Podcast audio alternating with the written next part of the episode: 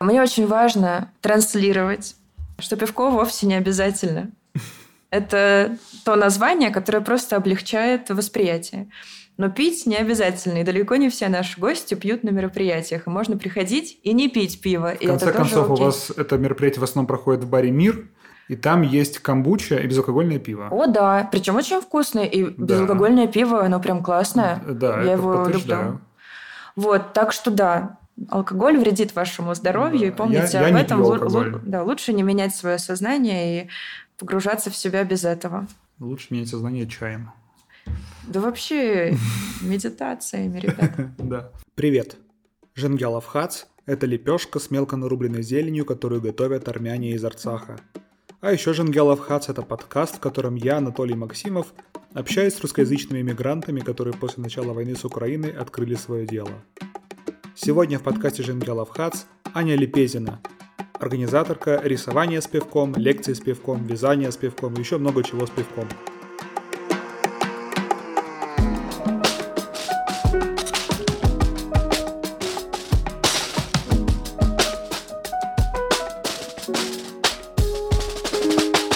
Бар с названием, которое в России было бы незаконным, «Мир».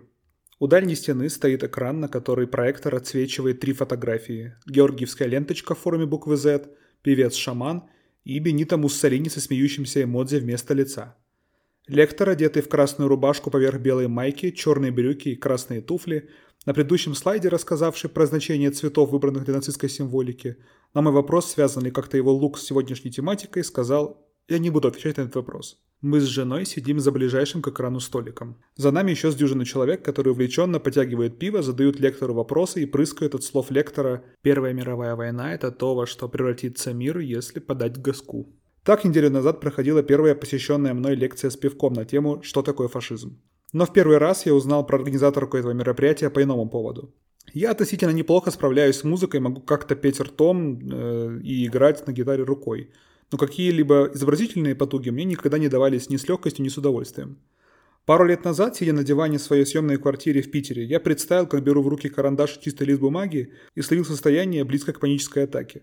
Еще в детстве мама с сестрой рисовали за меня работы по ИЗО, а идея того, что рисовать я не научусь примерно никогда, и вообще это не мое, с годами лишь упрочнела. А ведь я еще и левша. При этом я с огромной завистью отношусь к тем, кто может изобразить на бумаге что-то по сложности круче, чем мазня девятилетнего, двадцативосьмилетнего мальчика. Впервые о рисовании с пивком я узнал несколько месяцев назад, но смелости туда сходить я так до сих пор и не набрался. На моих глазах стали появляться и вязание с пивком, и лекции с пивком, и много чего еще. Как оказалось, Аня проводит мероприятия, которые подходят как для таких рукожопов, как я, так и для тех, кто более-менее уверенно держит в руках кисть или карандаш. Более того, вокруг этих мероприятий уже образовалось небольшое, но дружное и продуктивное комьюнити. Обо всей этой движухе и не только мы с Аней поговорили уже вот во второй раз.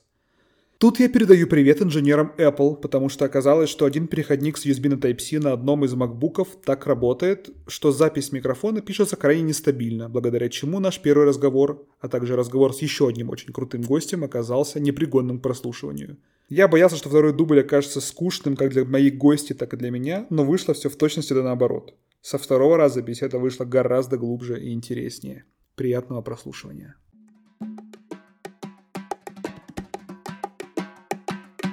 Я занимаюсь организацией художественных мероприятий в Ереване, которые называются «Рисование с пивком». Помимо рисования мы начали делать еще и вязание, или на гравюру, и разные какие-то творческие игры. И летом стартовал такой сайт-проект «Лекции с пивком». Вот, собственно, это моя такая основная деятельность сейчас. И помимо этого я два раза в неделю работаю няней. Няней я начала в Ереване работать раньше, чем стартовал, стартовали проекты. Вот, но продолжаю до сих пор, но сейчас это меньше времени занимает, чем было в начале. Было а, в процентном соотношении. Да. Расскажи, кто ты такая, чтобы людям рассказывать, как рисовать под пивко? Я в прошлом учительница ИЗО в начальной школе. Работала в ней четыре года. В Москве это частная школа. Там замечательные организаторы, замечательные учителя работают. Вот. А до этого я училась на художника лаковой миниатюрной живописи в колледже имени Карла Фаберже, потом была никем, потом была няней, ну и так на каких-то разных работах поработала, вот, и после этого уже устроилась в школу. У меня есть опыт какого-то художественного преподавания. И есть опыт организаторский, потому что в школе помимо непосредственно уроков было много разной деятельности в виде там, организации спектаклей вместе с нашей учительницей по драме, учительницей по танцам и разными другими людьми. И это все такие были сложные процессы, не налаженные, потому что это была достаточно свежая школа. И вот мы были там первыми такими учителями, которые это все пытались в какую-то структуру вывести. Поэтому хапануло там опыта сполна. Вот. И еще я работала... Меня однажды уволили из школы из этой ненадолго. И я успела устроиться в фитнес-клуб, где тоже была учительница ИЗО. Это звучит странно. Это обычно воспринимается людьми весьма забавно, потому что все-таки в фитнес-клубе ИЗО, что ты несешь вообще? Но там был детский центр, так называемый, где... куда складывали детей, пока родители занимаются фитнесом. Вот. Было много разных активностей для детей. И летом там встал вопрос о том, что же делать летом с детьми, потому что вроде бы у всех каникулы, намного больше времени они могут проводить в фитнес-клубе. И меня поставили директором фитнес-лагеря городского. Поэтому тоже там я научилась немножко организаторским способностям. И когда уже переехала в Ереван, у меня был некий опыт в этом. В том числе я там немножко научилась управлять людьми, поэтому сейчас, когда у меня появилась команда, это легче делать, чем это, если бы это было в первый раз. Круто. Ты, это, это была школа в Москве? Да. Угу. Да, на метро а... Раменке. Расскажи, каково было работать в школе? Недавно с моим психотерапевтом мы выяснили, что я трудоголик, и ретроспективно, смотря на свою жизнь, я поняла, что и тогда я была жутким трудоголиком, и я постоянно торчала в школе. И мне нравилось. Это было тяжело, но очень классно, потому что был какой-то практически мгновенный результат. То есть на уроках с детьми я вижу, как я им даю какую-то информацию, как мы с ними классно общаемся, и они меняются на моих глазах. Дети же очень, очень быстро впитывают информацию, очень быстро растут и выдают новые-новые вещи. И я видела какую-то ценность в том, что именно я в них вкладываю. Вот, плюс, когда мы делали спектакли, тоже ты очень усердно работаешь там три месяца, и потом у тебя появляется вау, какое крутое шоу, от которого все в восторге, и дети счастливы. Поэтому это очень классная работа была. Я счастлива, что там оказалось, что меня туда взяли вообще с моим маленьким опытом, с детьми.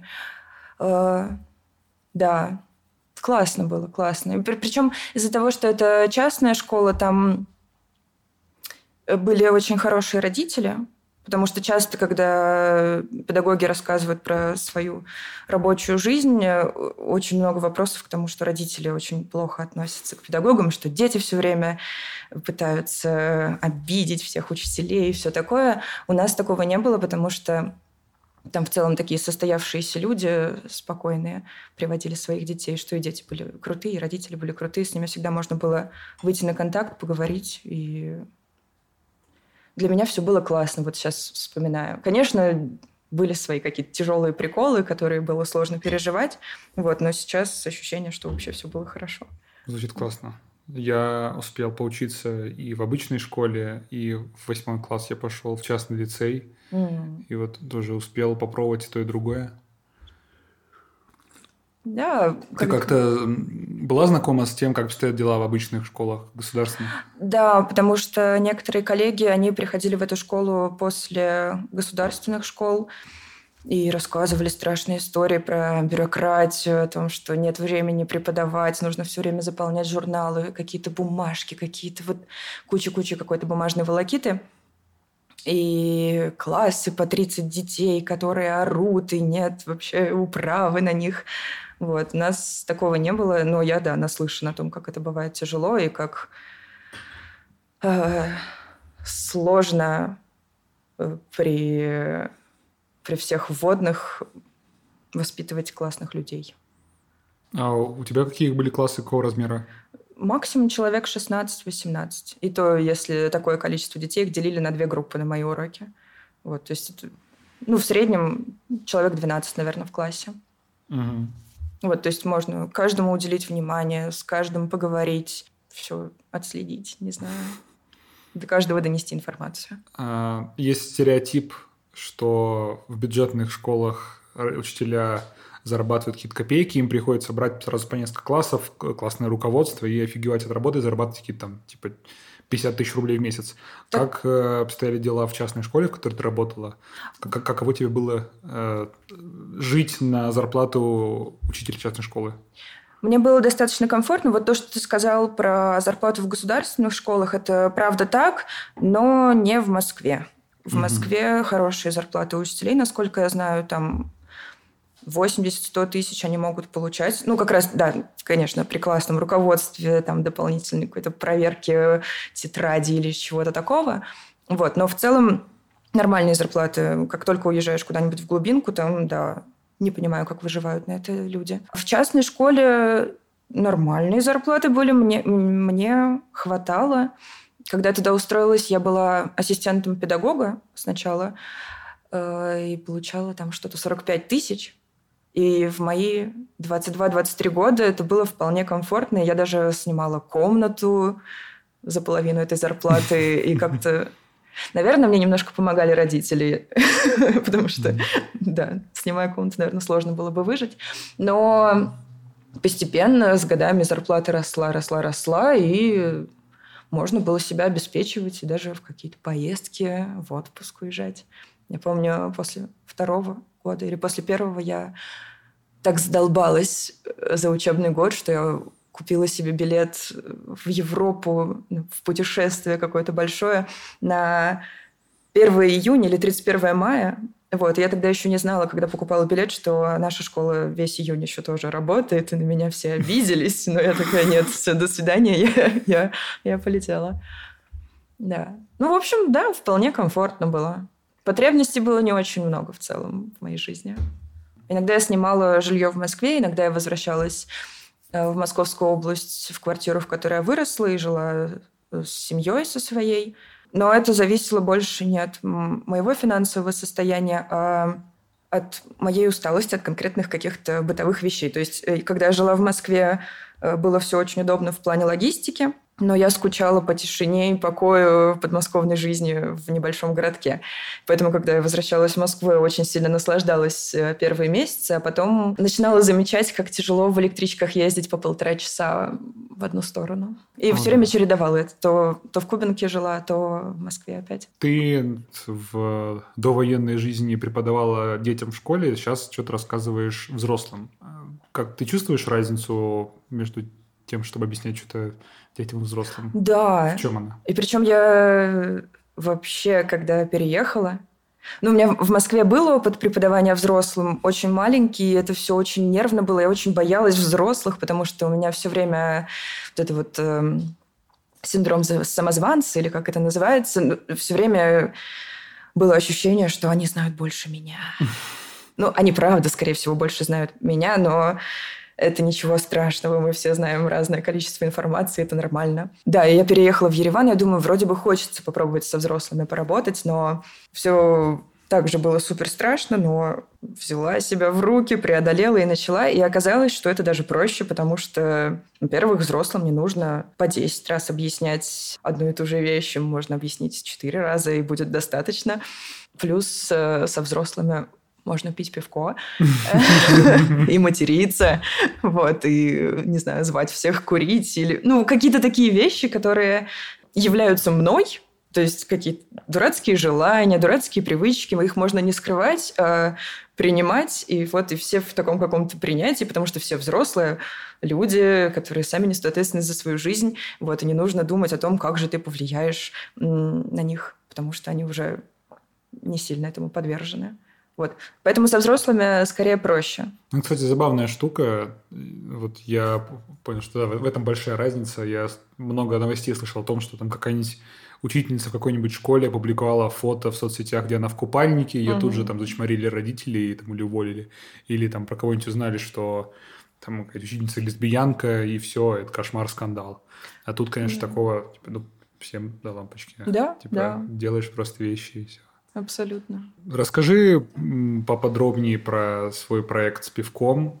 Как тебе пришло в голову что-то делать с пивком? Да, ответ, наверное, очевидный, но все-таки как это развивалось, появлялось? Во-первых, Есть много каких-то причин к тому, что это вылилось именно в такой проект. Во-первых, когда-то давным-давно я, когда жила в Москве, видела, что происходят лекции с пивком. У нас тоже сейчас есть лекции с пивком. Это я повторюшка, дядя Хрюшка. Но тогда, не знаю, лет пять-шесть назад, когда я это увидела, я подумала, вау! А мне как раз начало нравиться смотреть всякие научные видео и все такое. Я подумала, как круто придумали, что можно в барах это проводить. Это же такая свободная какая-то обстановка. Вот, это было у меня в голове, когда я переезжала.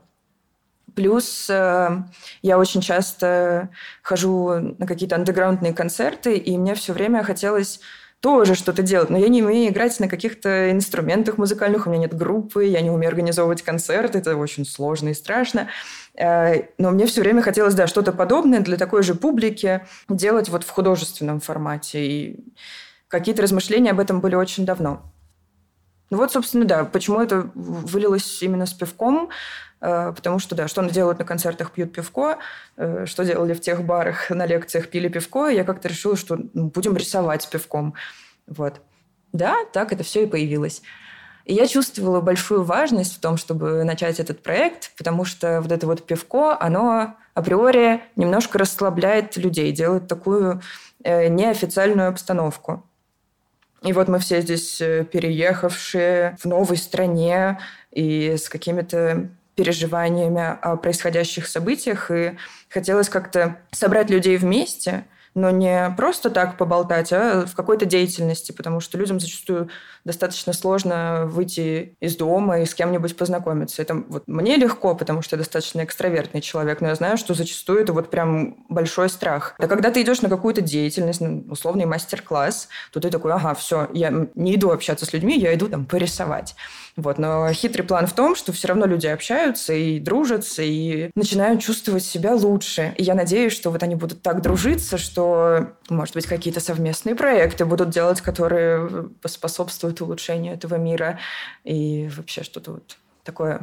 Человеческие взаимосвязи – это очень сильная штука.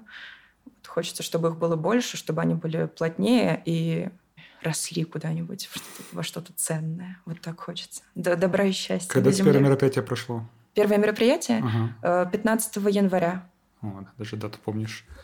Ты да. говоришь про то, что хочешь, чтобы люди там как-то объединялись, делали какие-то штуки. У тебя какое-то комьюнити уже есть или, может, как-то планируешь О, да. это развивать? Они, они дружат, они зовут друг друга на новоселье, они ну, гуляют. А есть какой-то чатик в телеге? Да, есть чатик с пивком. Туда часто добавляются вот какие-то Прикольно. постоянники. Я просто видел только телеграм-канал, видел, как ты постишь в разных каналах свои анонсы, но... Чатика еще не видел. Да, но ищущий всегда найдет. В закрепе канала есть а. ссылка на чатик, куда можно добавиться. И этот чатик уже разросся на какие-то подчатики. Есть диджитал с пивком, где ребята самостоятельно собираются и онлайн по общим референсам рисуют картинки, просто друг с другом делятся каким-то художественным опытом и техниками. Это вот не коммерческая штука, а просто вот как они сами это начали делать. Есть чатик вязания с пивком, потому что э, люди, которые вяжут, они постоянно скидывают всякие схемы и вот это вот все. И я подумала, что им тоже нужен отдельный, чтобы они туда накидывали своих схем, чтобы их было легко найти. И вообще с вязанием у нас такие самые крепкие дружбы внутри постоянников. Походы с пивком тоже есть. Мы один раз совместно все выбрались и ездили. Круто. А сколько людей вообще в твоем самом большом чатике? восемьдесят с чем-то, наверное. А, и при этом они такие активные и плодовитые. Да, да. Фига себе. Они клевые, они вообще супер ребята. У меня есть тоже такой стереотип про уроки в школе, что есть какая-то программа, преподавателя там шаг влево, шаг вправо, расстрел, особо не может от программы отклониться. Ну, я так понимаю... Очевидно, что никакой программы со взрослым нет. Да, во-первых, скажи, как, как у тебя было в твоей школе? Была ли какая-то программа действительно? Как-то ты вела детей? Или у вас в целом похожая? В которой я преподавала. Да, да, да, конечно. Сначала ничего не было, опять же, потому что школа была свежая, все и начальники учились руководить, как будто бы и вообще директора, методисты, все это вот в какой-то такой каше было, что в целом многие учителя работали самостоятельно на, вот, на свою совесть просто. И сначала программы особо не было. Я примерно знала, что мне нужно давать детям, потому что у меня есть опыт там, в художественных школах обучения, вот в колледже и какую-то базу пыталась давать. Вот. Но с годами это все выросло в такую структуру, и я летом писала программы на целый год. Вот, чтобы это все было как-то разностороннее, но при этом по- постепенно, поэтапно. А что такое программа, как-то ИЗО это у тебя было, да? Или что да, это называлось? Как, да. Что такое программа по ИЗО для детей и школьников? Ну, ну, в плане это типа мы рисуем в этом семестре портреты, потом, значит, пейзажи или что-то такое. Или вот, ну, короче, про что это было? Смотри, все? Там нужно совмещать и материалы, с которыми работаешь, и техники, в которых работаешь, и вот сами изображения, да, те же самые портреты, пейзажи и все такое. И в, в разных классах по-разному. Малышам совсем нужно вообще объяснять, как, как работает цвет, как они смешиваются, красочки, какие бывают красочки, какие у нас есть инструменты художественные, которыми мы пользуемся на уроках. И вот там... Первый год они все щупают, пробуют разное, смотрят, как это работает. При этом, да, при этом они это все щупают и смотрят в каких-то темах. То есть это может быть тема, приуроченная к каким-то праздникам, или это может быть что-то фантазийное, или вот мы изучаем какие-то конкретные жанры в живописи или в рисунке, те же самые, да. Угу. А как это у взрослых на рисовании с пивком происходит? У нас пока что именно формат мастер-классов. Это разовые мероприятия, то есть люди приходят не на какую-то программу, а на что-то одно попробовать, и все. И дальше они этим дальше не занимаются, если они э, не приходят к нам больше. Тут, да, мастер-класс – это показывает что-то вот одно, и мы всегда анонсируем, что именно. Есть, ну, в большинстве мероприятий, там, например, в вязании есть какое-то конкретное изделие, которое мы вяжем на мастер-классе. Там, в акварельных мастер-классах это тоже какие-то примерные референсы мы предлагаем, и вот они именно этим занимаются там, в определенной технике или по мотивам определенного художника. Мероприятия, которые именно я веду, я сейчас очень мало веду, но иногда все-таки это случается, я веду... Ну, странные штуки. Там все непредсказуемо. Например, есть формат спидпейнтинг, где э, все меняются холстами постоянно. То есть ты работаешь на одном э, рисунке пять минут, рисуешь там голову, например, персонажа, передаешь свой рисунок дальше, и уже... Ну, и все, все рисуют голову, условно. Это может быть совсем любая голова. Может быть, человеческая, может быть, какая-то инопланетная, или это может быть голова рыбы, что угодно. Может быть, кто-то квадратно рисует вместо головы. И к тебе попадает следующий рисунок уже с какой-то нарисованной головой, которую нарисовал не ты. И дальше ты там рисуешь корпус, потом ручки, потом ножки. И таким образом все на, всем, все на всех работах рисуют. И получается какая-то каша интересная и фантазийная. И мне очень нравятся эти мероприятия, я их очень люблю, потому что, мне кажется, они учат нас принимать... непостоянство этого мира. То есть в каждый новый момент может все оказаться не так, как ты предполагаешь. И в каждый новый момент ты должен быть готов к тому, что вообще что-то невообразимое, новое к тебе прилетит в руки, в голову, и тебе нужно с этим что-то делать. Вот, и как-то прикольно адаптироваться. У меня в день свадьбы мы сюда пришли с женой, с нашими гостями, и придумали... Значит, развлечение для наших гостей, тоже спидпейнтинг. Типа, нарисуйте uh-huh. нас. И нас тут сидело что-то порядка, по-моему, восемь или десять человек, в том числе моя мама. И, значит, там что-то каждый рисовал. И мы давали, по-моему, секунд по двадцать, что ли, uh-huh. или по десять, что ли. Ну, вот, и тоже пускали по кругу. Естественно, один из наших гостей, не будем называть его имя, рисовал, рисовал пенисы. Конечно, конечно. И мне было очень неловко, когда мы собрали все картинки, и почти на каждой картинке был пенис. Вот. И... Но мама никак не отреагировала, она даже ничего не высказала. Ну ладно, мама у меня смелая женщина. В этот она момент кончила... нужно понять, что мама тоже взрослый человек, она, она скорее окончила... всего, видела Миш, пенисы. Она окончила институт культуры, она у меня очень интеллигентная женщина, которая очень... Очень странно реагирует каждый раз, когда слышит мат, там чуть ли не обморок, не знаю. В общем, она у меня такая... Я думаю, она в большом разочаровании от того, что я мат использую, хотя, конечно, не при ней. Вот. У нас в семье да. тоже, кстати, не принято материться друг с другом. Но ну, мы материмся. Но мы, мы выросли, например, с сестрами иногда в каких-то вот очень крайних ситуациях, обсуждениях мы используем мат. Ну, что-то, mm-hmm. если прям вот, если что-то пиздец, ну, мы mm-hmm. скажем, ну, ну, это прям пиздец. Так, ну, шепотом, может быть, ненавязчиво, но обозначим. Ну, потому что некоторые вещи, правда, пиздец. получается. Вот, и да, мат такая штука своеобразная. Ну, то есть э, я матерюсь в жизни, но в семье нет. При этом я понимаю, что мои родители в каких-то своих тусовках, скорее всего, тоже матерятся. И просто мы какие-то роли играем друг с другом рядом, что вот, нет, мы все хорошие, белые, пушистые. Вот. А вроде бы, когда все выросли, можно уже и не играть. Это вот когда ты... Когда мы в прошлый раз записывались, ты рассказывала, что когда ты решила уехать в Армению, тебя как-то пытались родители... Мама пыталась убедить, что типа это нормально, все в России нормально. И меня... Я помню, что я тогда вспомнил в ответ на это флешбэк о том, как я стою на Сенной площади в Питере, и шестеро ОМОНовцев пиздят какого-то парня на, на плитке. Я такой, ну, его пиздят, они, они что иное с ним не делают. Ну, ну да. Ладно, мат – это отдельная тема для разговора. Да, расскажи, кто приходит на твои мероприятия, что это за люди и зачем они приходят к тебе? Несмотря на то, что мне хотелось вот сделать что-то близкое к музыкальным тусовкам, чтобы приходили какие-нибудь оголтелые панки, это не удалось, потому что себестоимость мероприятия достаточно высокая. Еще же хочется за свою работу получать, поэтому это не бюджетное развлечение. Поэтому приходят айтишники в основном. Вот. Это моя целевая аудитория. Ребята, которые переехали в Армению и работают в интернетах. Чаще всего. Нафига они к тебе приходят? А что сидеть все время в компе?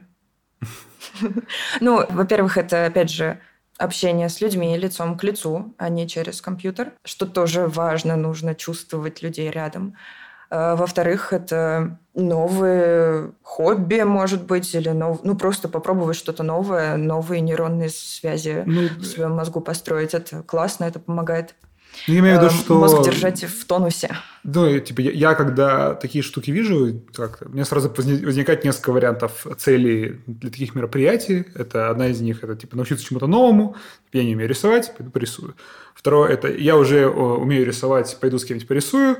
И третье, это я настолько в афиге от того, что происходит, мне нужен эскапизм. И вот я просто ухожу в какую-то штуку, просто чтобы не думать о проблемах. Возможно, вот. Так. Просто из-за того, что я это воспринимаю как больше про общение, а не про искусство. Вау, вот мы выяснили. Я об этом так прям не думала активно. Да, я это все-таки в первую очередь... двадцать пять тысяч. Мой психолог стоил две тысячи пятьсот. Да, вероятно, скорее всего, это в том числе эскапизм, который... тоже нужен нашей психике периодически, потому что невозможно все время быть вовлеченным во все. Научиться рисовать тоже такие есть ребята, да. И для них мы будем еще и курсы делать. И вот по вязанию курс у нас скоро стартует, например.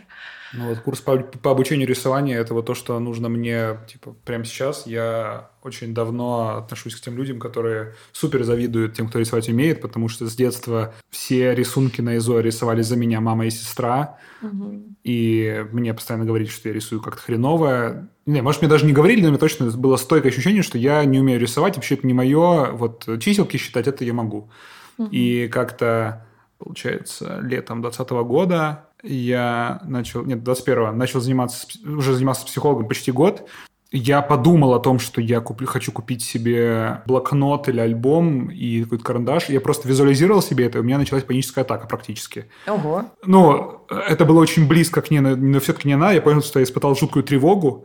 Мне стало очень плохо. Я такой, вау, ничего себе, вот это у меня отношение с рисованием. И я купил себе какой-то скетчбук, такой типа, там какие-то картинки простенькие, но по шагам разрисованы. Типа, угу. Там воздушный шар, вот нарисую типа, квадратик, потом там еще какие-то линии, вот типа повторить. Угу. Вот. И постепенно я начал это что-то делать. Наверное, половину этого скетчбука разрисовал, но так и ни к чему не пришел. Вот. Мне все еще кажется, что я ужасно рисую. Как-то сел, попытался срисовать типа пейзаж. Я сел в каком-то парке в Ачмядзи, пытался рисовать, и получилась какая-то хрень.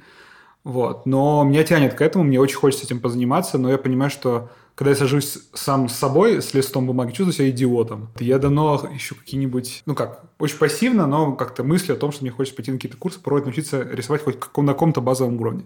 Сейчас чувствую себя ужасно. А тебе зачем это изначально? Как жизненный гол, что вот я умею рисовать? Нет, мне хочется, чтобы я мог свои переживания выплескивать еще вот таким способом. Угу. Потому что я музыкант, и я могу там как-то музыкой что-то сделать. Или там я пишу тексты и могу текстом что-то рассказать. Но а вот рисование... А похожая на реальность это... пейзаж тогда зачем? Ну, это была попытка, чтобы хоть как-то у меня что-то получилось, э, что-то рукой сделать. Не знаю. Угу. Это... Я на эту тему не сильно рефлексировала. Почему вот, именно вот это? Вот интересно порефлексировать, потому что, да, у меня всегда вопросы, зачем вам красиво рисовать? А что такое красиво? А... Это как? Ну, наверное, красиво не очень подходящее слово. Я, когда говорю, хорошо, человек хорошо рисует, это когда то, что он себе визуализировал в голове, ему получается довольно точно перенести на бумагу. Угу. Вот, и я понимаю, что у меня вот это вот не получается. То есть я могу что-то представить себе, но когда я переношу это на бумагу, получается полная хрень, какие-то очень странные формы, и мне визуально это просто не нравится. Тоже интересно еще а, тут маленькое ответвление сделать. А насколько точно мы можем в голове вообще визуализировать вещи? Ты вот если закроешь глаза и представишь, не знаю, комнату, у тебя она будет с такой же ровной перспективой, с такими же ровными оттенками. Тогда то, что именно ты хочешь? Ну, вот как тогда может... Ой, э- все. Ага. Вот, типа, если... Я, я не могу представить в точности в голове что-то, хотя у меня один случай из жизни был с фотографической памятью, но это ладно. Ну, то есть я не, я не могу точно представить. То есть я закрываю глаза, не какие-то детали вижу, но оно все какое-то не очень оформленное. Если я попробую это перенести на бумагу, оно тоже не получится в точности такое, потому что нет изначального точно. Нет, ну, понятно, что не может быть точно, но сколько-то точно все равно может быть.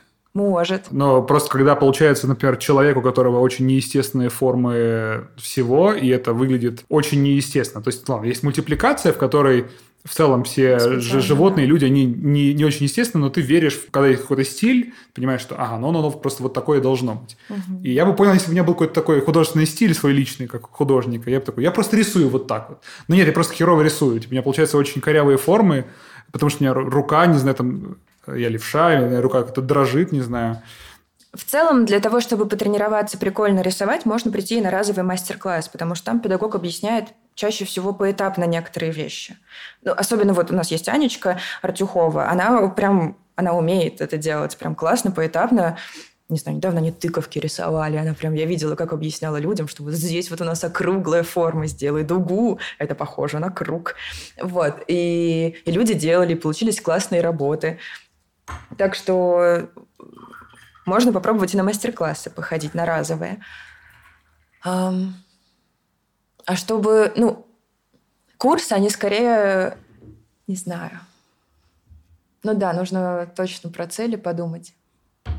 И про выбор курса в таком случае. Потому что что именно хочется, к чему прийти. Ровно рисовать, если... Это можно и дома делать. Каждый день просто рисовать. И будет в какой-то момент ровно. Правда. Ну, то есть, если ты будешь постоянно тренироваться, у тебя будет более точно получаться хотя бы примерно то, что ты визуализировал в голове. Ну, у меня, наверное, какой-то особенный вид... Не очень особенный вид СДВГ, что мне тяжело усидеться на месте и самостоятельно что-то делать. То есть, если, мне... если я знаю, что я делаю, тогда мне как-то более-менее понятно... То есть, я могу работать, я сам сижу, работаю, делаю. Угу. Но когда мне нужно чему-то учиться и типа... Там, не знаю, повторять одно и то же, там, какие-то рисовать штуки. Там, например, с музыкой та же самая история. Мне тяжело сидеть на одном месте, как-то что-то делать. Ну, тогда и... приходи к нам. Ну, ты приду, постараюсь. И почаще. У нас наброски раз в неделю с натуры настоящие, представляешь? Хорошо.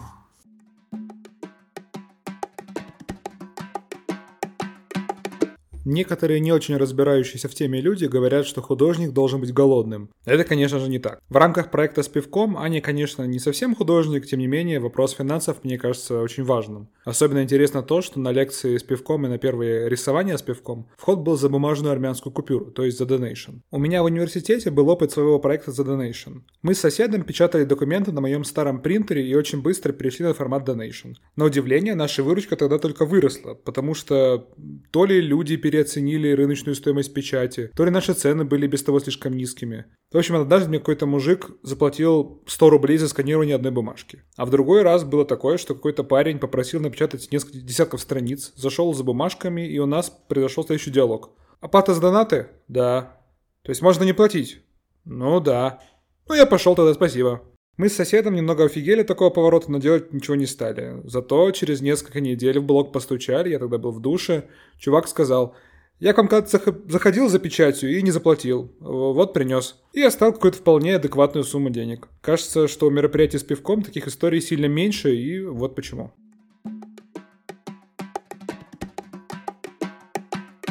Ты вскользь упомянула, что это мероприятие с высокой себестоимостью, и ходят на них люди, у которых есть бабки, то бишь айтишники, единственные люди в Ереване, у которых есть бабки. Ну, ну чаще всего, конечно, это ну, понятно, правила да. подтверждают разные исключения. Расскажи про бабки, как тебе живется на деньги, которые ты на этом зарабатываешь. У меня в августе вышло так, что я полностью себя окупила. Прям полностью себя купила, Что это и это значит? Было суперкомфортно. Я оплатила квартиру, я ходила за едой, покупала ее себе, ела outside и ходила на мероприятия тоже разные. И то есть и мне полностью всего хватило. Это пока что без откладывания денег, но медленно, но верно движусь к тому, чтобы все с этим было супер. А до этого как было? А до этого у меня были, во-первых, накопления еще с работы некоторые, во-вторых, uh-huh. мне еще родители вдогонку дали денег. Uh-huh. Несмотря на то, что они вроде бы не очень забыли изначально моего переезда, но потом такие, да ладно, живи свою жизнь и на еще подарки. Вот. За что я им бесконечно благодарна. На эти деньги я накупила там первые материалы для рисования с пивком и квартиру могла оплачивать. У тебя качество, качество жизни... повысилось после переезда, ну, в сравнении с тем, что было там два года назад, например, в Москве? Оно повысилось, но как будто бы не из-за финансовых и материальных составляющих, а mm. из-за того, что в целом немножко с годами разбираешься с башкой и становится счастливее жить. И уже не важно, какие там водные. Не, ну, давай, с точки зрения финансов, просто по-бытовому. Живешь ли ты в квартире лучше, чем было в Москве? Или там можешь ли ты себе позволить какие-то мероприятия или там, рестораны, которые не могла позволить раньше? Так, два года назад у нас был двадцатый, двадцать первый. Я думаю, что примерно так же. Угу. Я думаю, что примерно так же. Я вот откатилась во время переезда на какое-то время. Сейчас вот восстановилась, и это все сейчас происходит... достаточно быстро мой рост. Вот. Поэтому я думаю, что в ближайшей перспективе это все будет лучше, чем два года назад. Пока что, наверное, вот на том же уровне сейчас. Но билет... Ну да, да, в общем, да. Что я в Абу-Даби летала. Это да. Вот сейчас недавно, что ли? Да, не помню, когда. Зимой, весной. Красиво. Но это, возможно, тоже было из тех денег, которые... Тем не менее, да. да. Я вот за полтора года из Армении ни разу никуда не уехал, кроме как в Грузию один раз гонял на выходные, а потом меня перестали в нее пускать. Вот, все время какие-то были проблемы с бабками, и не на что было не, некуда сгонять. Я два раза выезжала. Вот в Эмираты и в Россию я ездила еще летом. Но в Россию я ездила... Короче, у меня был день рождения седьмого мая. Я написала виш-лист такой. Ну, там реально вещи, которые я не могу себе позволить. Типа... Я могу даже сейчас посмотреть точно. Там тренажер Кегеля, я помню, был какой-то очень крутой. Я это хорошо помню, потому что на него мне в итоге скинули деньги. И я в итоге его не купила и съездила в Москву увидеться со всеми. Там жить в России при демократии. О, да. Это в моем виш-листе точно где-то затесалось. Я прям точно хочу найти, извини. Зачем? Я, мне тоже интересно. Если там... Если первое, что ты назвала, это тренажер Кегеля, мне интересно послушать, что там дальше. Ну, первое, это был билет на монеточку, потому что она как раз тогда а. приезжала. Потом годовая подписка на два терабайта в Google диске, генетический тест. Вот такие вот вещи, которые... Все время как-то хочется, но никогда на них э, не, не накапливаются деньги, потому что ну, что-то такое совсем необязательное. Да, и, в общем, у меня есть э, друг, который все время говорит, у меня бабок дохуя. Вот, и он мне скинул деньги на этот тренажер Кегеля, и я купила себе билеты в Москву и обратно. Вместо тренажера Кегеля, да. И в итоге, чтобы зрители, слушатели подкаста не расстраивались, что я себе не купила его, у моей подружки он есть, которая живет в Москве. Я говорю, Вик, можно я попробую? Потому что я не уверена, вроде бы надо купить, хочется давно, но можно попротестировать. Я его там типа обработаю и все такое. Она такая, да без проблем. А мы с ней дружим, ну, угу. очень давно. Мы познакомились в пять лет. И я его взяла, и я поняла, что мне эта штука совсем не подходит, мне некомфортно, и вообще он какой-то... тяжелый на вставление. Вот, и, и да. Я решила, что хорошо, что не, не купила спонтанно, Попробовала сначала. Вот, ну, тренажер ну, крутой. Спорт, там, там какой такие спорт есть игры в твоей жизни? Ну, я занимаюсь на тренажере, как я играю. Ну, там реально, там такие игры. Там пейнтбол есть. Или как это называется? Да, пейнтбол. Я сегодня слышал буквально на днях про это. Что-то с кем-то обсуждали. Я послушал, блин, почему... Есть ли такое для мужиков? Типа для для простаты. Ну, что? Ну, что? Значит, у тебя есть... Лекции с пивком, угу. э, рисование с пивком, вязание, гравюра. Да, линогравюра недавно у нас появилась. Какие планы? Э-э, Что еще планы. Будет с пивком? Вот курсы, курсы. Мы сейчас ага. в течение месяца готовили курс по вязанию. Он для продолжающих, для тех, кто уже умеет вязать. Так мы сказать, решили... бэ один. Ну да, мы решили начать с такого, потому что... Во-первых, мы провели там небольшой анализ целевой аудитории, узнали, хотят ли вообще постоянники наши вяжущие приходить на, на курсы, интересно ли им это. Вот, и в итоге интересно, но и новичкам интересно. Ну, короче, решили протестировать сначала на наших старичках. Он, этот курс нужен для того, чтобы связать большое изделие. То мы вяжем все время брелочки или какие-то салфеточки. Это все очень маленькое, что можно уместить там в два с половиной часа. А мы и постоянники хотели все время чего-то уже большого.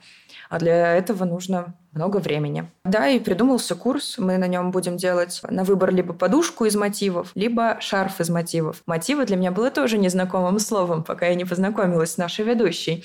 Это, короче, маленькие квадратики, на которых идет вязание в различных техниках и различные формы. И то есть на одном изделии получится много разных квадратиков с тренировкой на разные техники вязания. Вот так mm. вот. Вот. И помимо этого мы туда вставили два похода в музее, в музее и перманентную онлайн-поддержку, и онлайн-созвоны, и домашнее задание, и вечеринку в конце, и закрытый чат. Mm. Чтобы это было чем-то. Полный пакет прям. Да. Круто. Да. Еще рекомендую рассмотреть вариант с ковроплетением. Да, есть штука. Знакомая девочка, которая этим занимается, и я вот хочу у нее мы с женой были на корпоративе Яндекса, и вот она связала маленький коврик, и он, что-то помню, на полке лежит. Вот что mm. такое маленькое, очень милое, симпатичное. А нам Яндекс ответил, что мы не укладываемся в финансы. А нас нас а тоже хотели... на, на, на, да, нас угу. звал Яндекс на корпоратив. Ну что-то там сказали в следующий раз... Я захвачу тему из прошлого дубля. Ты рассказала тогда, что... Ну, в общем-то, я сейчас ты рассказывала, что ты какое-то время жила вне Москвы, где-то там в пригороде. Угу. Если правильно помню, ты жила в квартире с папой. Да, да, в Кубинке. Это квартира, в которой я выросла, так как мои родители военнослужащие всю жизнь были. Им выдали квартиру в Подмосковье. Они парашютисты. Она... Оба. И мама mm-hmm. тоже военнослужащая парашютистка. Да.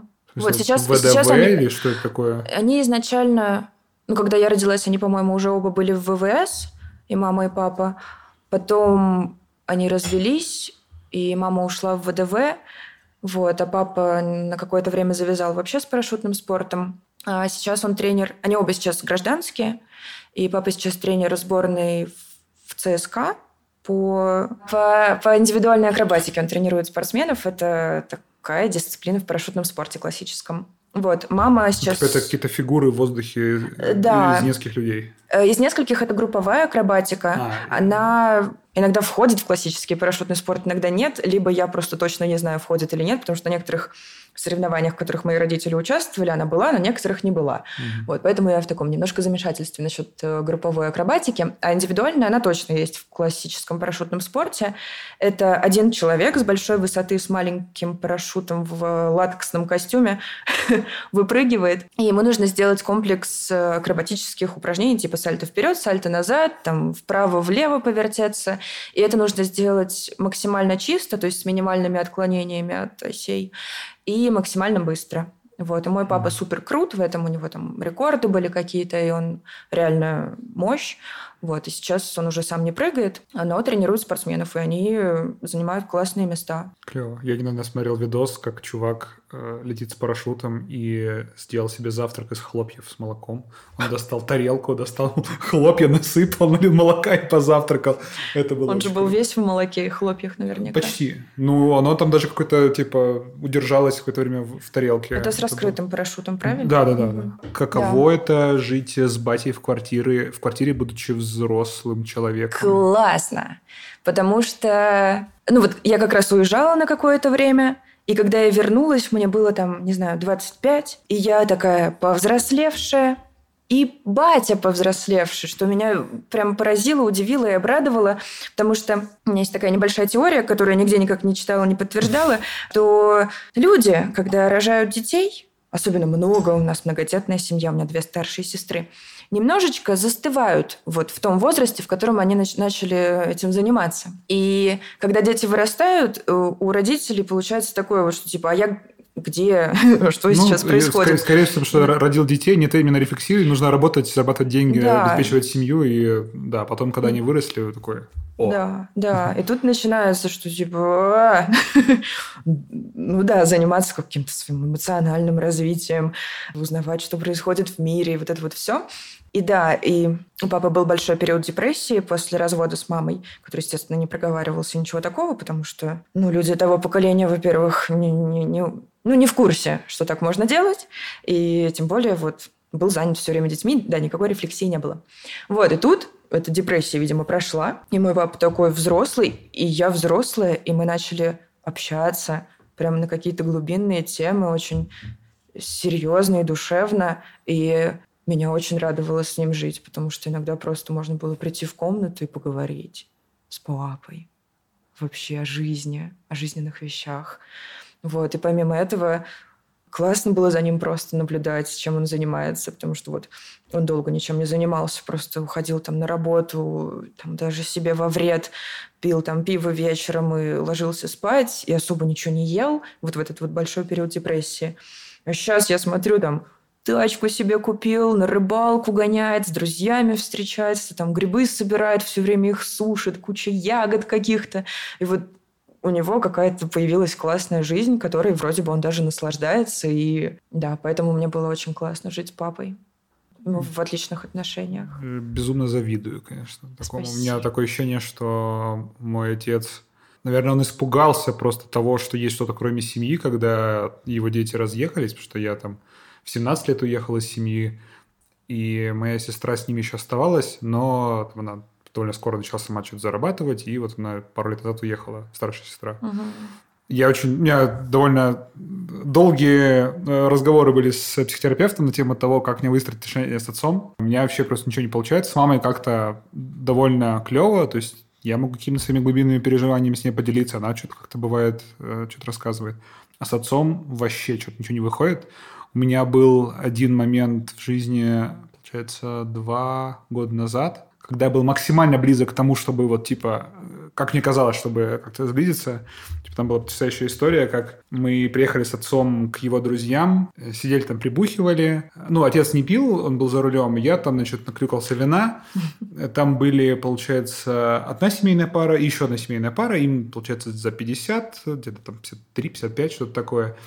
И мы что-то долго там спорили. Я им набрасывал там про полиаморию, про гомосексуальность, какие-то штуки. Очень весело хихикал с того, как они бомбят с этого. Вот. Было очень смешно. И почему-то в какой-то момент мы... А папа все время сидел молча. Угу. Мы сели в машину. Классический батя. Да-да-да-да-да. Вот. Он у меня очень экстраверсивный чувак. Он, у него миллиард просто друзей, у них он, с мамой довольно большое сообщество друзей, там человек, не знаю, тридцать-сорок каких-то старых туристов, они вот по щелчку собираются огромной толпой, как-то тусить идут. Он все время в центре внимания, какие-то там то байки травит, то какие-то песни орет. Вот. Ну, в общем, сели мы в машину, я сижу наклюканный, батя трезвый за рулем, и что-то, значит, трогаемся, и он такой, нет, ну вот геи, ну это же ненормально. Типа, он точнее как, он говорит, я ничего против не имею, но это же ненормально. Я такой, бать, ну ты понимаешь, что, во-первых, это нормально. Ты начинаешь что-то затирать про то, что там шесть процентов людей, или там четыре, по-моему, рождаются гомосексуальными, и это нормально, ла-ла-ла, всегда было.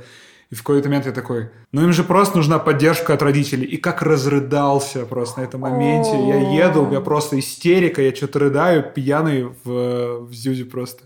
А, и мы когда уезжали от, от папиных друзей, мужик дал нам бутылку вина, говорит, посидите, поговорите вдвоем. И я такой, сейчас случится, да. И, значит, мы едем, и я думаю, ну, сейчас мы поговорим, потому что у меня прорвалось. Я там при отце особо эмоции тоже никогда толком не проявлял. Типа я что-то пытался с ним как-то договаривать, не получилось. Конечно, ты же мужчина, тебе нельзя проявлять естественно, эмоции. Естественно.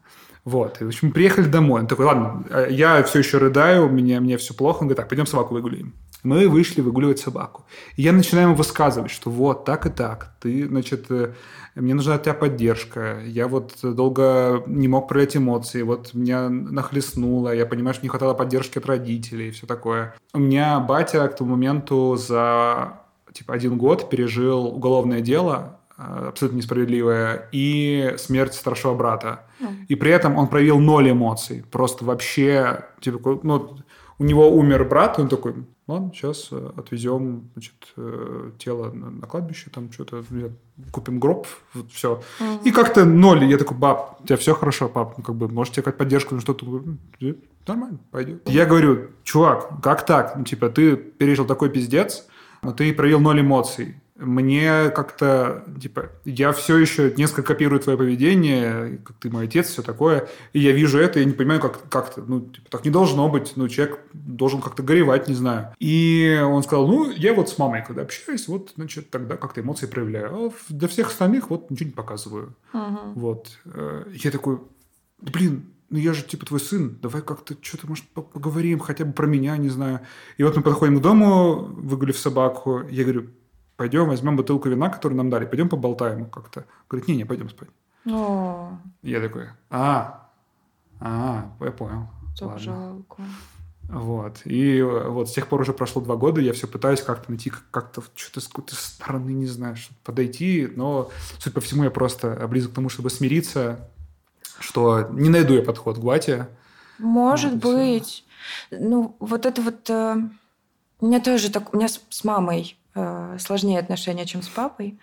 И тоже там, когда начинаешь в психотерапии быть, ты сразу такой, о, обидно, столько говнеца-то, столько травм детских. Начинаешь это все обсасывать, и оно у тебя вот это вот есть.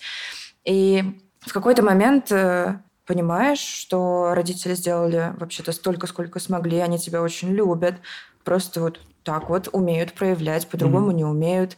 И все эти травмы, которые у тебя появились, ну вот как смогли, так и вырастили. Это не отменяет их любви, это, на это повлияло куча факторов, и время такое, и, там сложное, там, девяностые условные, и вообще воспитание другое, они росли в другое время. И да, и ты в какой-то момент смиряешься с этим, но все равно, вот я каждый раз, когда с мамой встречаюсь, у меня... появляется вот это вот, ну, надо поговорить, надо это все обсудить.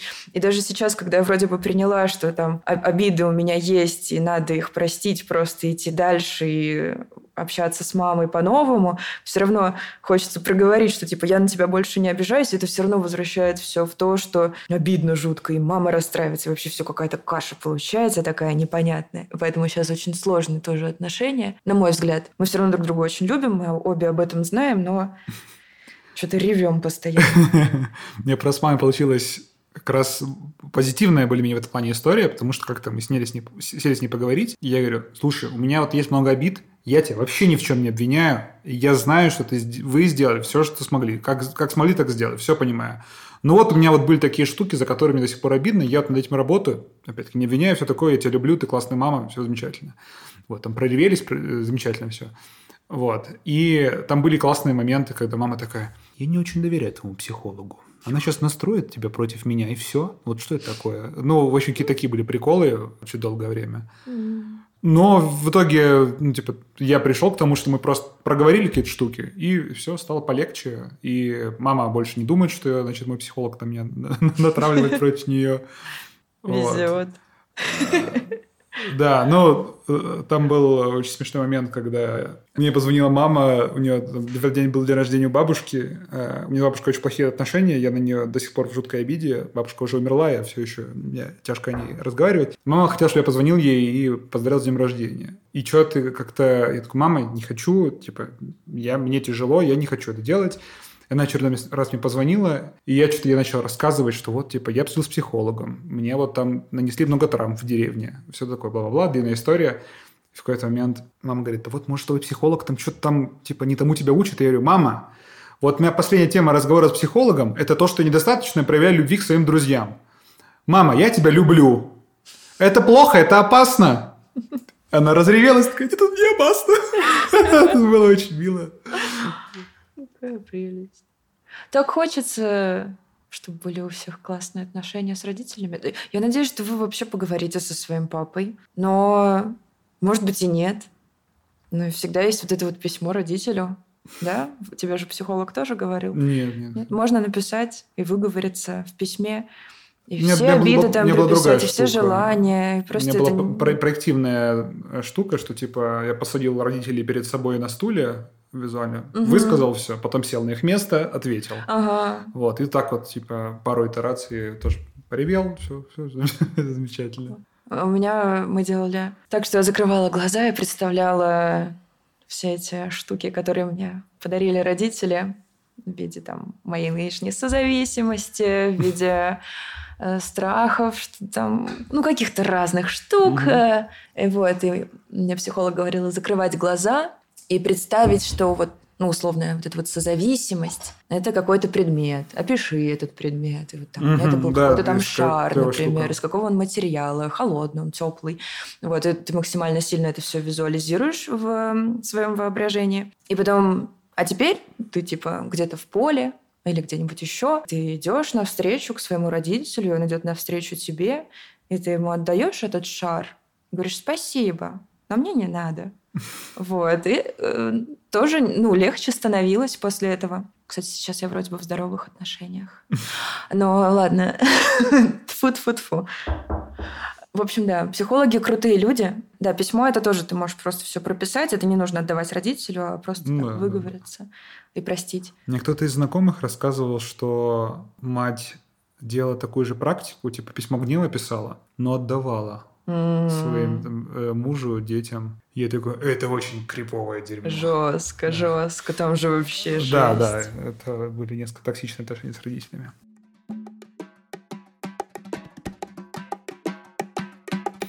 Расскажи, почему ты переехала в Ереван? Здесь красиво и много разных достопримечательностей замечательных. Почему я переехала в Ереван изначально? Да, типичная причина переехавших сюда полумиллиона человек.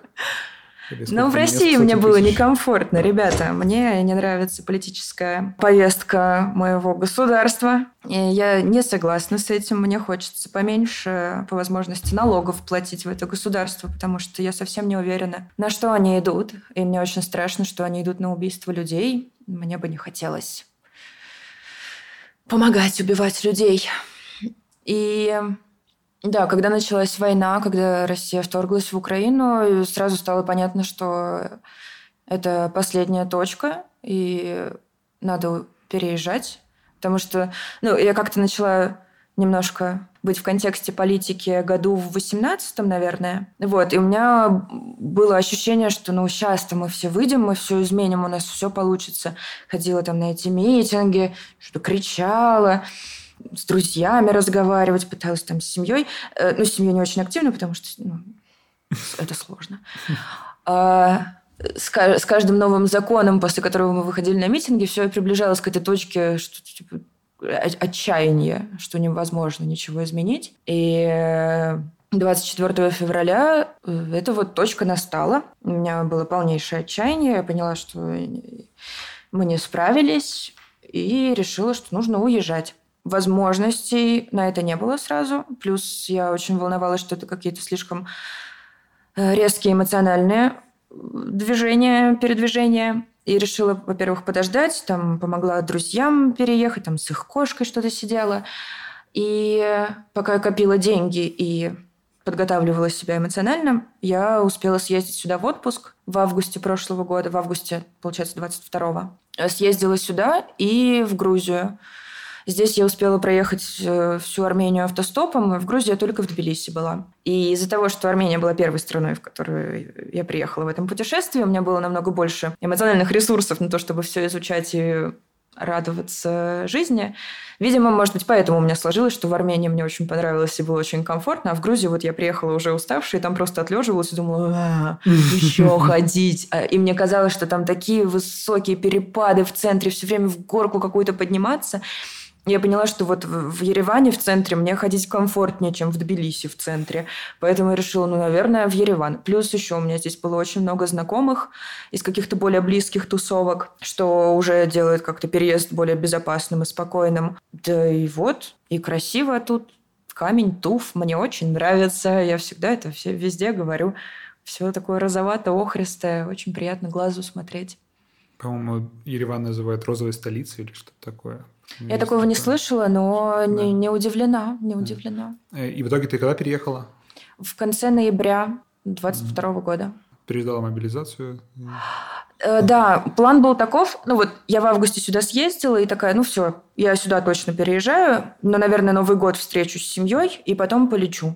То есть вот такой вот был план. Но мобилизация меня тоже очень сильно как-то подкосила. И это тоже вот такая вот... Не знаю, как это назвать, но прям стало понятно, что я вообще-вообще уже не могу. И уезжаю раньше.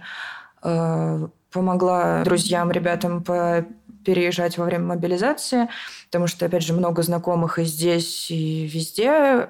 Как-то контачила их с шелтерами, которые здесь организовались, и вообще в других странах мониторила. Ну, из-за того, что я девочка, меня не призывают, мне моей жизни ничего не угрожает прямо сейчас. Да, напомним, что нет, девочка не защищает от мобилизации, врачей мобилизи... мобилизуют. Это, да, понятно, я не врач. Ну, да. да.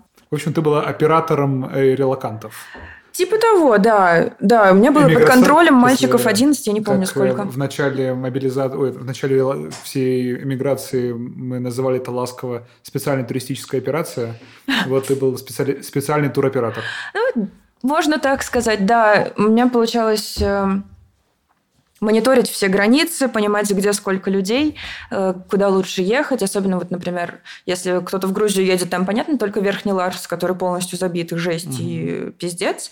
Вот. Но вот, например, в Казахстане более расслаблено. С, mm-hmm. Там много постов, и можно было прям мониторить и направлять людей кого куда. Плюс зачастую пере... ребята, которые переезжали, вот у них да, есть какие-то базовые ценности о том, что убивать людей – это плохо, но еще нет базовых как-то навыков к тому, чтобы себя перемещать по миру. Вот. А у меня они есть. Я понимаю, что нужно где, где покупать билеты, где бронировать жилье, что вообще вот это вот, как это все происходит. Вот у многих ребят этого не было. Поэтому вот им такая вот помощь была очень кстати. И мне очень кстати. Я очень радовалась, что круто, ребята не едут убивать друзей. Вау. Это, да, было очень важно для меня. Поэтому, да, я спокойно, если это можно так назвать, поотправляла всех ребят. Собрала вещи, закончила вот модуль в школе до каникул, попрощалась со всеми детьми, со всеми коллегами, с семьей и полетела. Первый или второй день каникул. Как-то объясняла детям, почему ты уезжаешь? Да, я им говорила, что... Жизнь каждого человека наполнена огромным количеством событий и перемен, и моя жизнь не исключение. И вот сейчас перемены наступают mm-hmm. в моей жизни, и сейчас я переезжаю в другую страну. Вот так вот я расту, и так я развиваюсь, так меняется моя жизнь, это нормально, вы не переживайте. Я всем оставляла свой номер телефона личный, чтобы они мне писали в WhatsApp или в Телеграме, чтобы, ну, типа, можно... расставаться с людьми, угу. но при этом быть в хороших отношениях, и это делать и в какой-то любви, принятии, да, и в контакте оставаться. Твоя профессия на тот момент максимально офлайновая, как мне кажется. Да. Как, каково тебе было переезжать в другую страну, не будучи айтишницей? Это было очень волнительно для моей семьи, потому что моя семья как раз типа, да вот, ты сейчас переедешь в никуда, и потом будешь нам писать, чтобы мы тебе денег выслали. Вот. Ну, спойлер, мы уже все знаем, они мне дали денег просто. И поэтому они попросили меня продумать конкретный план, как я буду жить, что я буду делать и на что, на, как, на что я буду существовать. Я при этом была абсолютно уверена, что у меня все будет круто, потому что я, во-первых, очень социальный человек, и из-за этого я в первую очередь не пропаду, потому что я по-любому с кем-нибудь пойду познакомлюсь, кому-нибудь нужна будет какая-нибудь помощь, если что, я буду няней, и вот это вот все.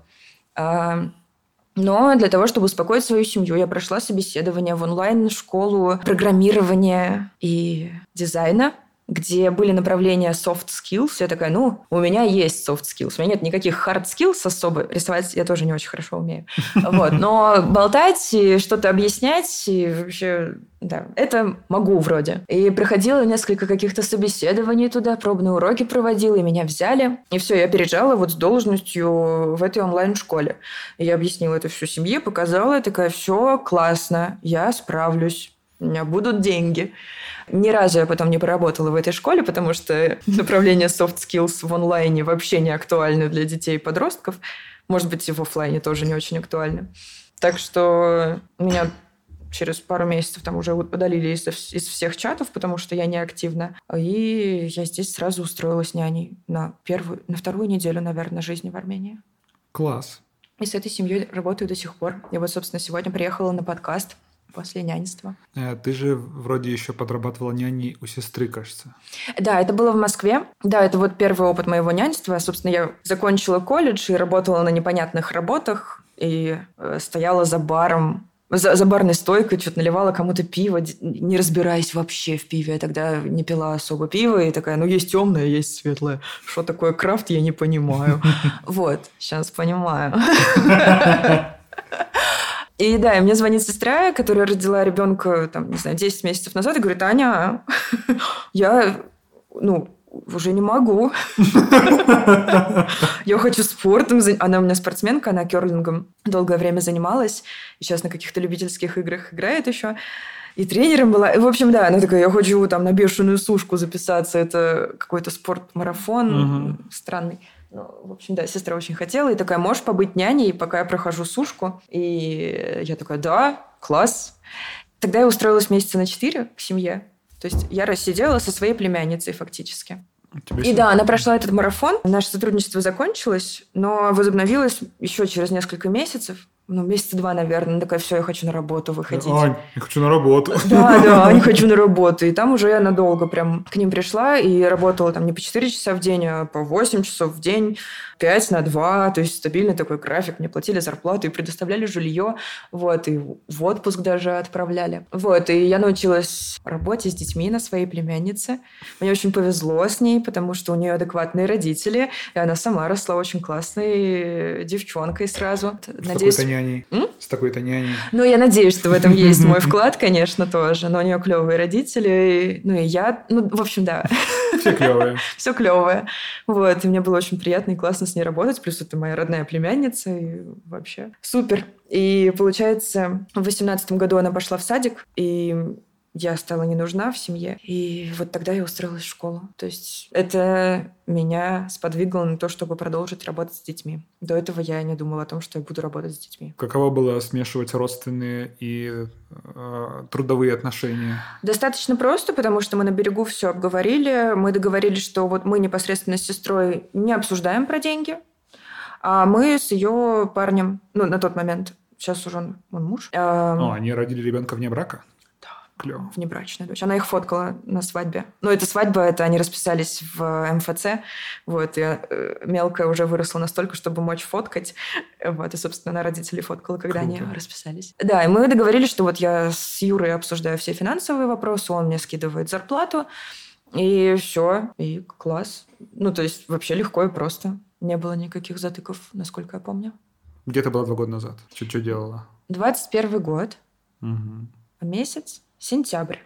Ну, сентябрь, видимо, это что-то э, в школе уже занималась, да? Скорее всего, если я не была уволена на тот момент. Возможно, это как раз тот период, когда меня увольняли. И, скорее всего, я была в Крыму. Потому что мы туда с бывшим молодым человеком ездили в путешествие, и там живет его дед. И это такие вот родные места для него. И мне было тоже важно их посетить. И мы, да, путешествовали по Крыму, скорее всего. Угу. Так вот. Хотя, может, в конце сентября я уже вернулась. А Отличное где... было время. Я очень любила вообще э, жить. И сейчас люблю жить. Да классно. Э, ужасно, ужасные события происходят. И страшно говорить о том, что сейчас я себя чувствую лучше. Но из-за того, что как раз, наверное, эти события произошли, мы все поняли, что такое настоящая большая трагедия и как это отвратительно. И за счет этого начинаешь больше ценить какие-то мелочи в своей жизни и видеть намного больше счастья в простых вещах. Вот поэтому... И тогда было классно. Я там любила на концерты ходить... Там музыкальной тусовки очень много тусовалась. Но сейчас мне намного как-то спокойнее и проще жить. Я согласен. Война, конечно, это ужас и кошмар. И то, как много я страдал в первые месяцы, наверное, не перевешивает мое изменение как-то сознания, состояния, но я тоже согласен, что у меня как-то очень сильно изменились приоритеты. Mm-hmm. Я стал гораздо больше ценить человеческие отношения, ценить отношения с друзьями. То есть там раньше у меня было такое, что я... кто-то что-то мне не то скажет, не знаю, как-то мы... какой-то конфликт у нас будет, я такой, ну и сам дурак, и mm-hmm. забиваю там, не знаю, пока человек сам не придет ко мне, не знаю, предложение контакта снова. Mm-hmm. А сейчас я такой, так, нет, надо разобраться, что, значит, ну сказал, сказал, ладно, как бы поговорим, mm-hmm. я могу там как-то проэмпатировать или что-то, вот, и... то, со сколькими людьми я пообщался за время войны, с людьми, с которыми я до этого никогда не общался или очень мало общался, это очень круто. Mm-hmm. Потому что там, ко мне приезжал в гости чувак, с которым мы там, до этого не виделись, там, лет пять, наверное, там, семь, я не помню.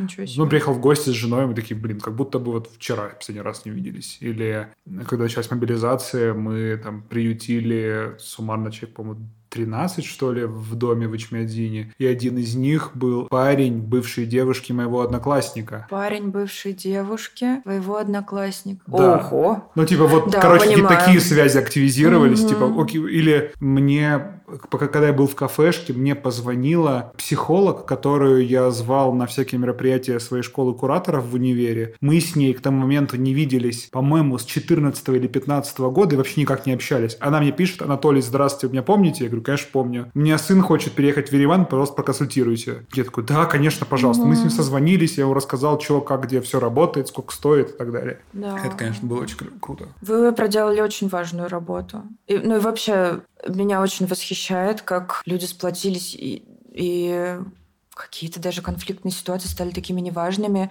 потому что, ну, вот, надо сейчас прямо помогать и забить хер на, на какие-то причуды мозга. У меня вот вы, вы, вы крутые. Еще более клевый коннект был с пацаном, парнем, который был моим близким другом в седьмом, восьмом, в седьмом классе, пятый, шестой, седьмой мы с ним учились вместе, вот прямо был кореш, мы очень много времени проводили, но я потом в восьмой класс пришел в лицей, и мы с ним перестали общаться. То есть две тысячи восьмого года мы с ним вообще не виделись, не встречались, не общались. И он мне написал ВКонтакте в марте двадцать второго года. Это был мой день рождения, по иронии. Он мне написал, типа, «Толян, привет». Я такой: «Да, привет, давай созвонимся». И мы тут же созвонились с ним. И он такой: «Блин, у тебя какой-то день рождения вроде на днях будет?» Я говорю: «Да, сегодня». Он такой: «Вау». И мы с ним проболтали что-то, наверное, часа два или три, что ли. Вспоминали там детство, все такое. Было очень круто. Потом в следующий раз мы с ним созвонились. Через полгода, когда сейчас мобилизация. Uh-huh. И он мне звонит, говорит: «Толян, я ни разу не был за границей, но понимаю, что надо давать дёру. Чё там, как вообще?» Uh-huh. И у меня был с ним, по-моему, тоже двух- или трехчасовой созвон, на котором я подробно рассказывал, что, типа, вот в Грузию можно приехать так-то и так-то, нужен там паспорт, вот, тебе хватит на год. Деньги можно выводить так-то и так-то, там, обменники, крипта и все такое, типа, и не переживай. Э-э- ну, и, короче, там, проинструктировал его по всему вообще, чему только можно. В итоге он там успешно приехал в Грузию, мы так и не увиделись лично, хотя я много об этом фантазировал и хотелось, конечно. Угу. Вот, но да, это было очень круто. Круто, реально. Вот, а про конфликты я сейчас вижу, как многие люди, в том же Твиттере, например, в интернетике, часто осуждают людей за недостаточную белость пальто. Типа, вы поздно высказались против войны. Волош недавно высказался, и много народу такие: а что ты, что ты ждал полтора года? Надо было раньше. И... У меня включается эта штука, что, блин, люди, хватит искать врагов вокруг, поищите союзников. Yeah. Он сделал в целом хорошее дело. Какая разница, какие у него мотивы были? Чего надо? Ну, давайте сплочаться, давайте искать союзников везде. Согласна. Врагов встретить очень легко. Даже, вот сейчас ощутила это перед тем, как заходить к тебе домой. И на моменте, когда я встретила звукорежиссера, я сидела и не понимала, мне нужно сейчас, как с этической точки зрения мне сейчас поступать в канале рисования с пивком? Что мне сейчас нужно выложить для людей, которые слушают подкаст? подкаст сегодня, то Азербайджан объявил тоже специальную военную операцию. И вот я не особо сильно в контексте, потому что я весь день работала няней, но... Что-то прилетало ко мне сегодня об этом. То есть, да, несколько ну... десятков человек в Степанакерте и других городах Арцаха, он же Нагорный Карабах, сегодня ранены и погибли. Ничего не понятно. Армения воздерживается от вступления в конфликт. Да, и это прям сейчас такие... продолжаются, и вроде какие-то есть локальные стычки. Да, все активно продолжилось, началось буквально сегодня, поэтому очень сложно сейчас, и даже если бы я весь день там скроллила и отслеживала новости, все равно было бы очень сложно какой-то... общий законченный вывод сделать обо всем произошедшем. Понятное дело, что это все, все, что происходит, ужасно. Люди гибнут, и это страшные вещи. И вот э, а у меня мероприятия развлекательные назначены на всю неделю. И это зарплата для людей, это, не знаю, это может быть какое-то психическое успокоение, вернее, успокоение для психики гостей. В, в общем, вот такие вот вещи у меня все время в голову прилетают, и как будто бы стоит отменить развлекательные мероприятия, но у меня ответственность перед другими людьми. И вот как раз я сегодня сидела и про эту этику думала. Отменять, не отменять. Вроде бы стоит написать, что мы сохраняем все мероприятия, но, может быть, там с какими-то оговорками, что мы там... Я, короче, не знаю. Возьми мое вот непрошенное мнение. Да, пожалуйста. Ни в коем случае не отменяй, потому что кто захочет возмутиться, что это неуместно, и не так возмутятся рано или поздно, а люди, которым нужна поддержка и способ как раз-таки эскапизмом заняться, они придут, и им станет легче и успокоиться. Ну да. Вот. Ты, ты можешь поиграться с тем, что, там, не знаю, выручка-не выручка. Вот, например, ну, сегодня да. Лёша из Миштей, герой моего первого выпуска подкаста, наливает бесплатно чай в свои чайные. Ну, завтра... Через шесть минут закончит наливать. О.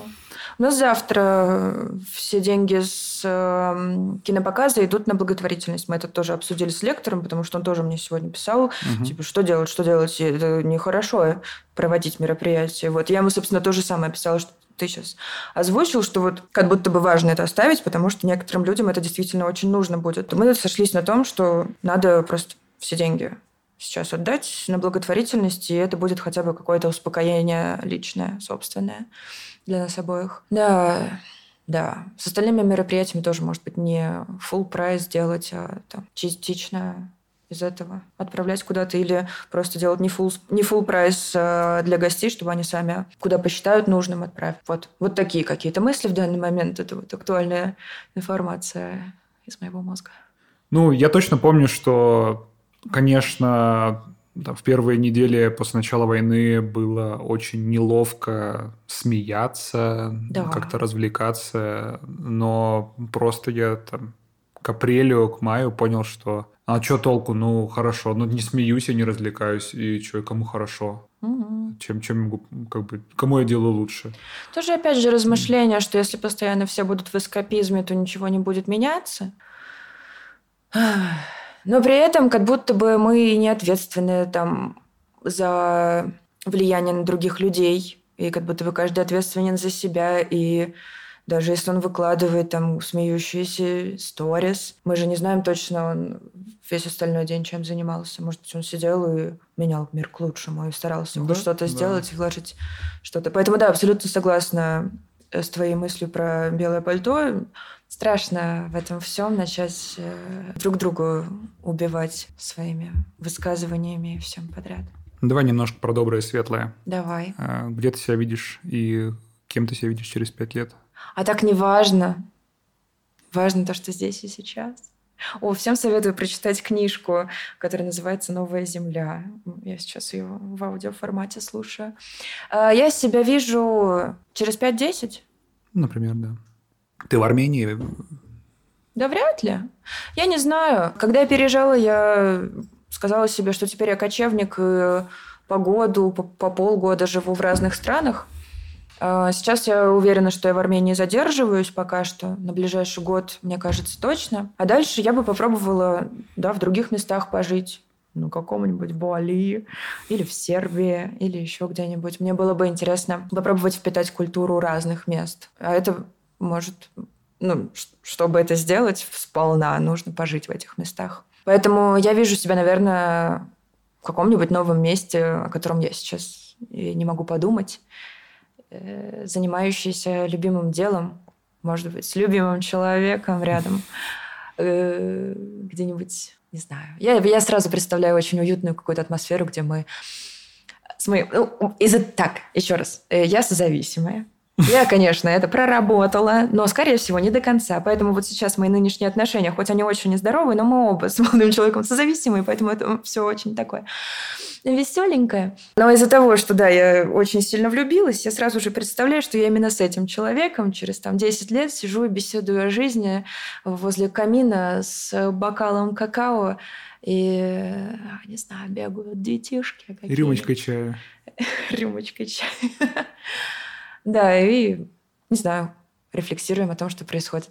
Вот этим мне хочется заниматься. Или мы уже вообще где-нибудь стали монахами, и вообще нам уже этот мир абсолютно понятен и не важен. Мы уже mm. где-нибудь дальше. Хочется ли тебе вернуться в Россию? Если хочется, то как ты думаешь, когда тебе получится вернуться в Россию? Смотри, я, опять же, из-за того, что в данный момент... Ничего не угрожает моей безопасности. При поездках в Россию я планирую туда ездить раз в полгода, пока это остается таковым. Потому что у меня там очень важные люди живут, моя семья, мои друзья, у которых сейчас нет возможности переехать. И, опять же, там дети, которые потоками выпускаются каждый год из школы. Я хочу быть на их выпускных. Начальная школа, она отдельная от общей школы, поэтому там выпускные важные после четвертого класса. Поэтому, да, я планирую туда регулярно приезжать. Вернуться жить. Вот тут, да, встречается другая моя сторона, боевая такая, что если начнется революция в России, мне нужно туда ехать и помогать, все наладить, и вот быть тем человеком, который борется за благополучие. Вот при этом, да, только что говорила моя другая сторона, которая читает Толли и э, «Новая земля», и вся такая просветленная в медитациях где-то сидит. Поэтому вот скорее всего, победит человек просветленный, будет вообще по барабану, где я и, и все такое. Вот, не знаю, короче, вернусь я в Россию жить или нет. Ездить я туда планирую регулярно пока что. Сложный вопрос слишком для меня. Видишь, я как все сразу кучу всего накидала, конкретно не ответила. Ну, вот так от, вот. Ответ, ответ «не знаю» тоже ответ, и он замечательный и чудесный. Я люблю, когда люди отвечают «не знаю». Это очень... честный, красивый ответ, что ли. Я люблю, когда люди так говорят.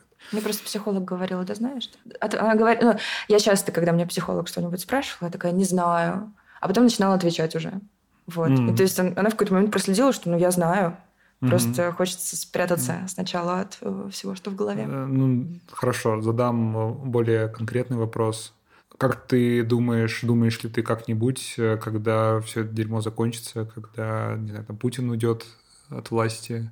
Когда в России можно будет более-менее безопасно жить? Не знаю. В тайге можно и сейчас безопасно жить. Вообще очень безопасно. Да, я слышал про чувака, который бежал от мобилизации в лес и работал из леса в палатке просто где-то там. Да, я тоже такое читала. Слушай, я надеюсь... Я, я, не, я не могу предположить, когда это произойдет. Я надеюсь, что это произойдет скоро. Но восстанавливать реально... очень долго все, потому что все просрано во всех малейших структурах. Мы с тобой пересекались на фильме «Аритмия», после которого я ревела в кинотеатре. Но в, в малейших вещах все, все обмазано. Вот, поэтому я надеюсь, что будет возможность скоро это восстанавливать и налаживать мир на всей земле и счастье, и чтобы всех все было классно. Вот. Но я не думаю, что это на моем веку случится. Я надеюсь, что в каких-то отдельных местах, может быть, это все быстрее произойдет, но до идеальной картинки мира утопичной я не доживу. И ладно, я счастлива. Пусть все будут счастливы, тогда все будет хорошо. У меня кончились вопросы. А я себя уже начала чувствовать... Как это называется? Ну, в общем, человеком в штанах с сомами. Ну, знаешь, такие хипари ходят, а, которые вообще отлетевшие. Вот, ребята, ну, я все-таки... Рубашка, например, такая. Ну да, ребят, я, я умею критически мыслить. Я ну, просто решила развиваться теперь в разных э, штуках и познавать разные вещи. Вот. Хочешь и... ты еще ничего сказать, спросить, обсудить?